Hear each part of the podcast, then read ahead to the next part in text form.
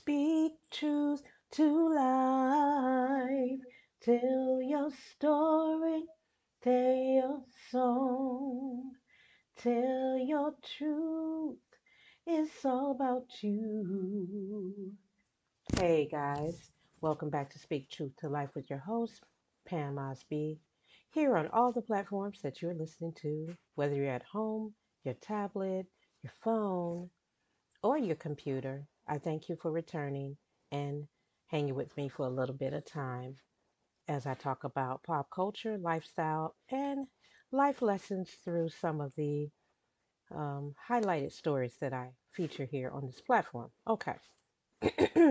so, as you know, it's been a, a very tumultuous time for people in regards to dealing with um, the effects of COVID regulations and mandates. So, I wanted to focus a little bit on kind of like an employment discrimination lawsuit in regards to the pandemic and some of the rules and regulations. One of my favorite actors, his name is Rockmond Dunbar. He was featured on um, a show that uh, was on Fox, which is called 911. It's a primetime TV series, and he was one of the central characters opposite Angela Bassett. Uh, at some point, his, character was uh, formerly married to her. They got divorced. They remained friends in a great co cohesive type of co-parenting uh, situation with him and her. But um, I was surprised that his major character was, I guess, cut from the show, and it's all in response to his COVID 19 vaccine exemption. As you know, with a lot of people who, whether you're an actor, you could be a singer, you could be someone um, that works for an organization or employer that requires some sort of uh, mandate, complying to a mandate. And he um, recently filed a lawsuit to co uh, to to Disney and 20th Century. He took them to court after he exited the show. He says because of what they did, and they basically shot back a response. They're saying to ensure safe working environments, our productions were uh, implemented a mandatory vaccination confirmation process. Um, they're saying that there is no discrimination in its decision to axe him from the show. Um, they're not really going to talk about his specific case, mainly because, and as they, they state in their their um, their statement that quote unquote we grant accommodations consistent with our legal obligations, um, and they are correct in that assertion. I work in workers' compensation field, an insurance field, and I'm uh, my contract is under individuals who work for hospitals and they have to go through a lot of mandates. These mandates require you to either um, clear fully to go back to work, and this means that you would you would definitely need to comply with the rules, the regulations of your state, your city, county, wherever it is that you work. If your um, employer requires for you to go back to work um, and uh, comply with whatever the city, the state, or or local um, COVID mandates are, you would have to do that. And a lot of healthcare workers, a lot of people on sets of movies, a lot of people are losing jobs if they do not comply with these rules and regulations and policies. These policies typically are not geared towards you if you are African American or could be discriminatory, but I believe in his case, he probably feels that it's discriminatory because during the vetting process, if you're trying to get like a medical exemption, you probably would be having to share your HIPAA information, um, your confidential medical background, things of that nature, right? And maybe Rockmond is thinking, you know, they were being discriminatory, not because he's a black man, but maybe they were being discriminatory because of his medical status and now allowing him to come back to work. Um, at the beginning of the pandemic, a lot of people, uh, because like I said, I work for a healthcare organization, a lot of uh, employees uh, did not want to comply with the the mandates in a certain state that I was working at at the time. And um, uh, one of my uh, one of my um, clients stopped working. I had had her working in a particular contract and she stopped working and then she called me after the fact saying she quit because she didn't want to comply with the mandates in the state. And she tried to uh, get her medical exemption. Now, the first time she filed for it, it didn't go through. She went back again because obviously she had a medical condition which I cannot talk about, but she had a medical condition that they should have accommodated her. She went to her, through her union and all kinds of other protections, and she was able to get her medical exemption it, and keep her job.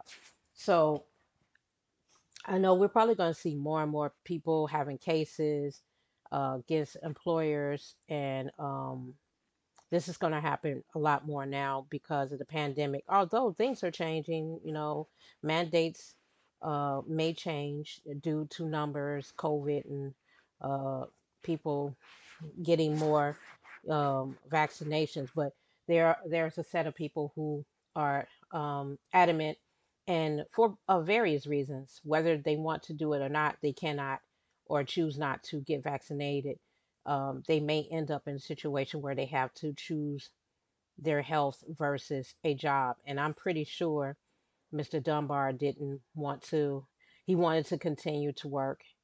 And unfortunately, I'm not sure what kind of uh, uh, uh, mandates he had to go through, but at the company, they fired him due to him not complying with their specific mandates. Uh, recently I'm seeing a lot of healthcare workers are losing their jobs as well. Um, so the question is, uh, would you uh, sue an employer? And two, would you know? I mean, you know, most of us that are not celebrities that don't have access to like good lawyers, uh, a lot of people that go through this process of um, trying to get, uh, trying to keep their job but don't want to necessarily do the mandate will probably end up doing a few different things. If they don't go to court, maybe they can get together with other um, people. I don't know to do a class action shoot suit, but you know, I'm not a lawyer, so I'm not going to speak on that. Um, but I will say that there are other things that you can do. If you do not want to work and you you want to work but you don't want to deal with the mandate you can simply just go get another job. But now if you're in a field uh, with uh, limited skills in a different field you will have to figure out how you're going to adjust yourself. I am a uh, my background is in vocational services. I've helped people get jobs and and um, you know my my previous job was working in a shelter with veterans where i placed them into jobs and I done career counseling and all that stuff. So it's kind of in my lane. I kind of know what I'm talking about here. Uh, that's what I got my degree in. I got my master's in, in disabilities. Uh, so uh, I've worked with a lot of individuals who have disabilities that want to go back to work, that have barriers, multiple barriers to employment. And I know uh, most people in society don't know how to navigate this whole employment field or you know most people won't even go in and file a discrimination suit. I mean i'm not saying that mr dunbar does not have a legitimate suit. Uh, i think he's very fortunate because he can afford a lawyer. He can go out there and advocate for himself most people that work jobs where they want to sue their, their employer they can't do it because they can't afford the legal process and uh, hats off to him if he you know felt like going down this route. I hope they they do come to some kind of solution. Maybe they will um, change the requirements when these numbers of COVID change. but uh, I know for movie, the movie industry is is very stringent on making sure that people are fully vaccinated because it's a high cost and insurance and you know uh, they're just trying to keep those sets as clean as possible. I know that's a difficult situation when a person that has been on a a uh, with a, a a show for a long ti time, and um, it's it's a difficult situation. Um, but I do wish him the best of luck in getting that resolved. Um, like I said, in my daily work, I see people either leaving or quitting the jobs, especially individuals that are older. When you get into the older, you know, at, you know, closer to to to retirement age, you you're not going to want to even go back to work at this point. point and if you go out you get sick you're on workers compensation you get a disability or anything like that you may say you know what i'm not going back to work or i'm just going to retire early um, i'm seeing a lot of people retire early i'm seeing a lot of people waiting right before they can apply for um, disability or social security um, it's a difficult situation, um, whether it's you know someone on an established series or someone who's at the end of their career. It's difficult when you get a disability or you want to go and advocate for yourself. Because I, I can tell you, I have not advocated for myself in this area because I've never had to. Um, but if it comes to that, I would advocate for myself and exit early. That's just me. I'm not gonna come back to work. I don't want to go back to work. You know, I'm still young enough where I got a lot of years left to working. Doesn't mean I want to work till I'm, till I'm 67 or 70 or anything like that either. Um, and it's amazing to me that I see a lot of clients that are over the age of 67 still working. I have clients in the medical field, you know, nurses, doctors, you know, specialized fields. They are working past the age of 70. Um, but um, in terms of this specific thing, um, I think we are going to see more cases where people are suing employers. We're going to see employers say, "Hey, we're we're not being discriminatory. We're just complying with the law." Um, is. I, I I I would love to see how this case ends up because while I do empathize with him, I hate to agree with the employer on this one, but I think the employer probably got a hand up unless he has specific proof um, stating that they discriminated against him because he's a black man. But could there be some discrimination? Um, certainly, there could be some discrimination, but you got to have some proof. Um, this is a hard one, and I wish him the best of luck because, like I said, a lot of cases are coming up where people are are dealing with trying to go back to work but can't go back to work or are being released from work. This has happened a lot more because of the state mandates and you know the film industry is probably no different. Um but anyway what do you think? What do you think about this? Let me know